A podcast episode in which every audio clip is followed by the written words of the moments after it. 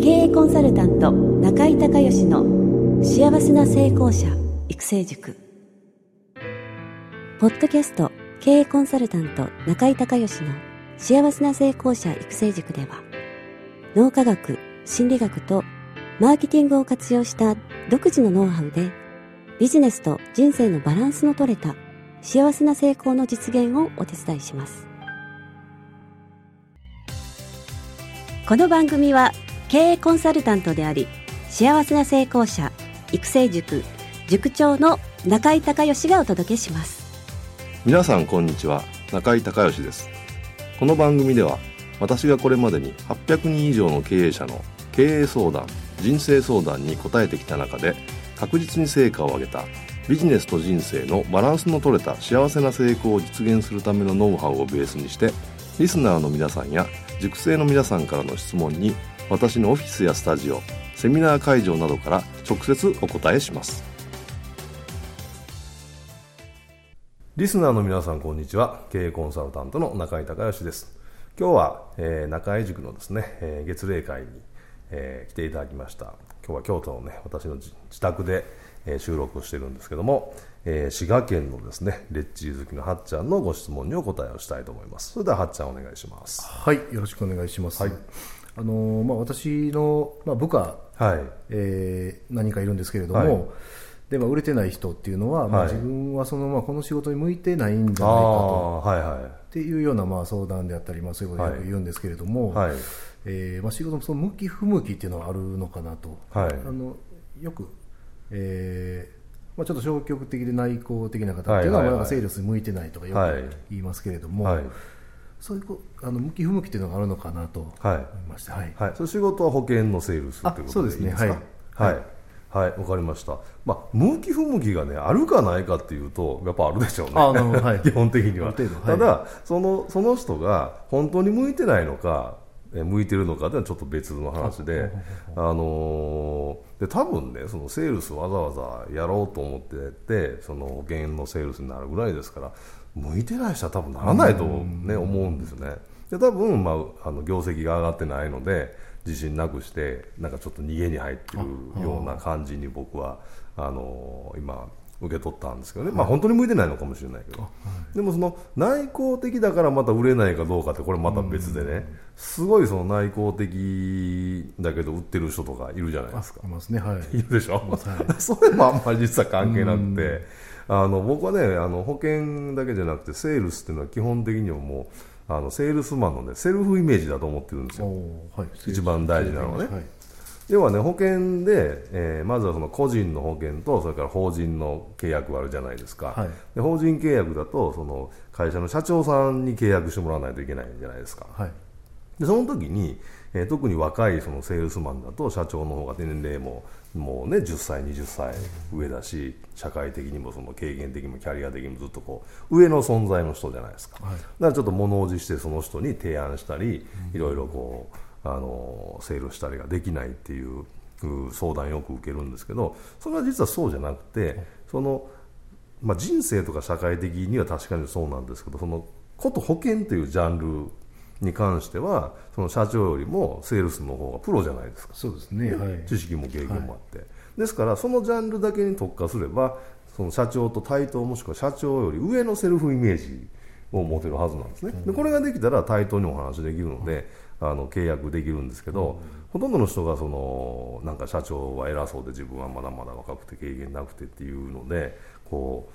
ううまくこう伝えられたり、そのセールスをしたりそれからそのある程度教育いるじゃないですか物を売っていくっていうのは、はい、こちらがプロで、えーね、買う方の人は素人なんでいかにこれがいいかとかいかにこれが役に立つかとかいかにこれをやっとかないと損しますよとかいうのは教育なんですよね、はい、でこの教育をあのセールスの売り手側がするわけでそういうことがそのちゃんとできるかどうかっていう。これってもう自分のねセルフイメージなんですよ。でこれがちゃんとできてる人はあの年齢関係なく売れますしそこをまず一番、ね、自分がこの商品このサービスに関してはお客さんよりも絶対的にもう知識も情報もたくさん持っていてお客さんの役に立てるんだっていうふうに思って、えー、そのセルフイメージで、まあ、セールスなりプレゼンなりができるかどうか。これまず一番ね。そそれからそれがね苦手な人やっぱりいますよね、はい、その得意不得意っていう部分で向いてない人はね、えー、相談会とかそれからセミナーですよね、はい、これを開くことでそこにその社長とかえー、に来ていただくことで例えばセミナーだったら教室に入った瞬間にその人は先生ですからね。で社長が下になるので。で社長も先生と呼びますから、はい、ですからその話が聞いてもらいやすい。だからその保険の例えば、えー、法人の営業だったら、えー、中小企業の社長さんがえー、聞きたいような話題、だから生命保険とかの、ね、損害保険の話は聞きたくないんですよ、別に。聞きたくないですね、はい、ないでしょ。ですので、それ例えばその相続とか、例えば、えー、っと、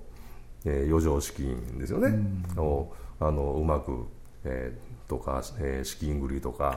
えー、いろんなそういう、まあ、節税とか、いろんな使い方できますよね。はい、だからそれをテーマに、えー、セミナーを開きますと、社長、こういう社長、来られませんか？ということでそこに集客をしてそこでそんな話をしてで興味のある方はあのここもステップを踏む必要があるんですけどね。その相談会とかその次ね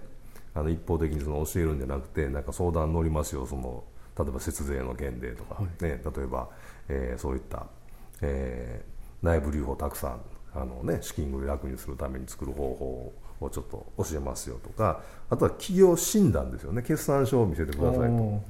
と。で皆さん FP の資格をお持ちだと思うんで、はい、えー、大体決算書を読めますよね。でそうするとこれどうしてどうしてどうしてっていう時にこの保険を使うとどうなってこの保険を使うとどうなってっていうプレゼンができるので、診断ができればね。そこまでいったらもう1対1でプレゼンしたら、えー、絶対得するってことは社長が保険に入ることで得をすると、はい、明らかににできるわけですから、まあ、必ず契約しますよね。しますね。します、絶対ね。だからそこまで持っていけないね。だからほとんどの人はその経営者はその保険に興味がないから、はい、情報も知識もないからその保険も生命保険には自分の分家族の分入ってますともうそれで十分と思ってるんだけど実際問題いろんなその会社の、あのまあ、保険自体まあ金融商品ということももちろんあるんですけどもあの会社に役立つことがいろいろできるっていうことを知らないので、はい、それを教えてあげれば買います、必ず。だそれにセミナーもしくは相談会もしくは無料診断っていうようなその保険のセールスじゃない形のプレゼンをすることで、社長に興味持ってもらって話聞いてもらってちゃんと説明ができれば制約できるんで、はい、それはあんま話がねうまいとか下手とかそのさっきの内向的外交的とかあんま関係ないんですね、そのアプローチがちゃんと取れれば。はいはいそれであの例えばその保険の人でね僕もいろんなその異業種交流会とかあの行きましたけどその異業種交流会で名刺もらってでまた後でセールスとかする人いるじゃないですか、えー、そんなもう全然だめで。だからそこであのその名刺とかパンフレットじゃなくてセミナーのチラシを配らないとだめなんですよ。そこで社長に興味のあるテーマのこんなこんなことことに興味をお持ちのこんなこんなことでお困りの経営者の方に、えー、こうしますと。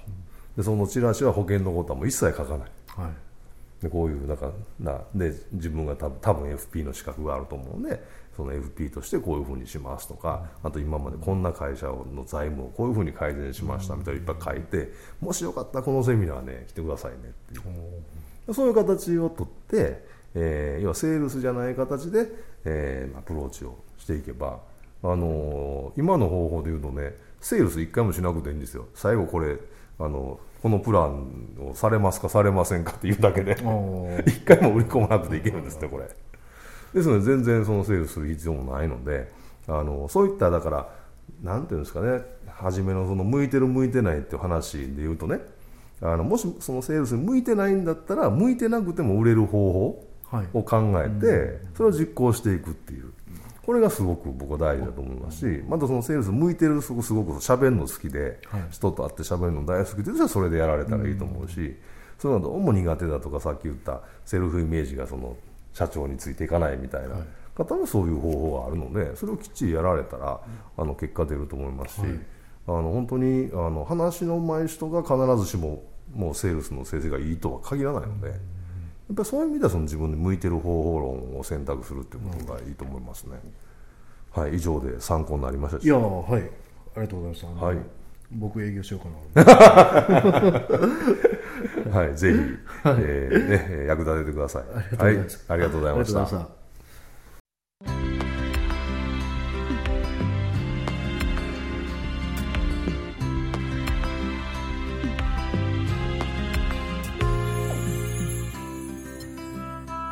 回の番組はいかがだったでしょうか？あなた自身のビジネスと人生のバランスの取れた幸せな成功のための気づきがあれば幸いです。なお、番組ではリスナーの皆さんからの中井隆義へのビジネスや経営に関する質問を募集しています。質問はホームページの受付フォームからお願いいたします。また、全国各地から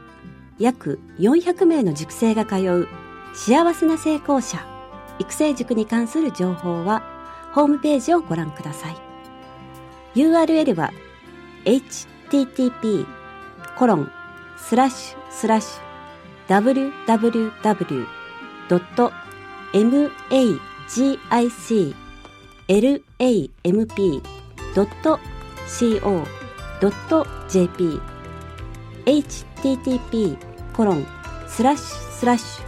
www.magiclamp.co.jp または中井隆義で検索してください。ではまたお耳にかかりましょう。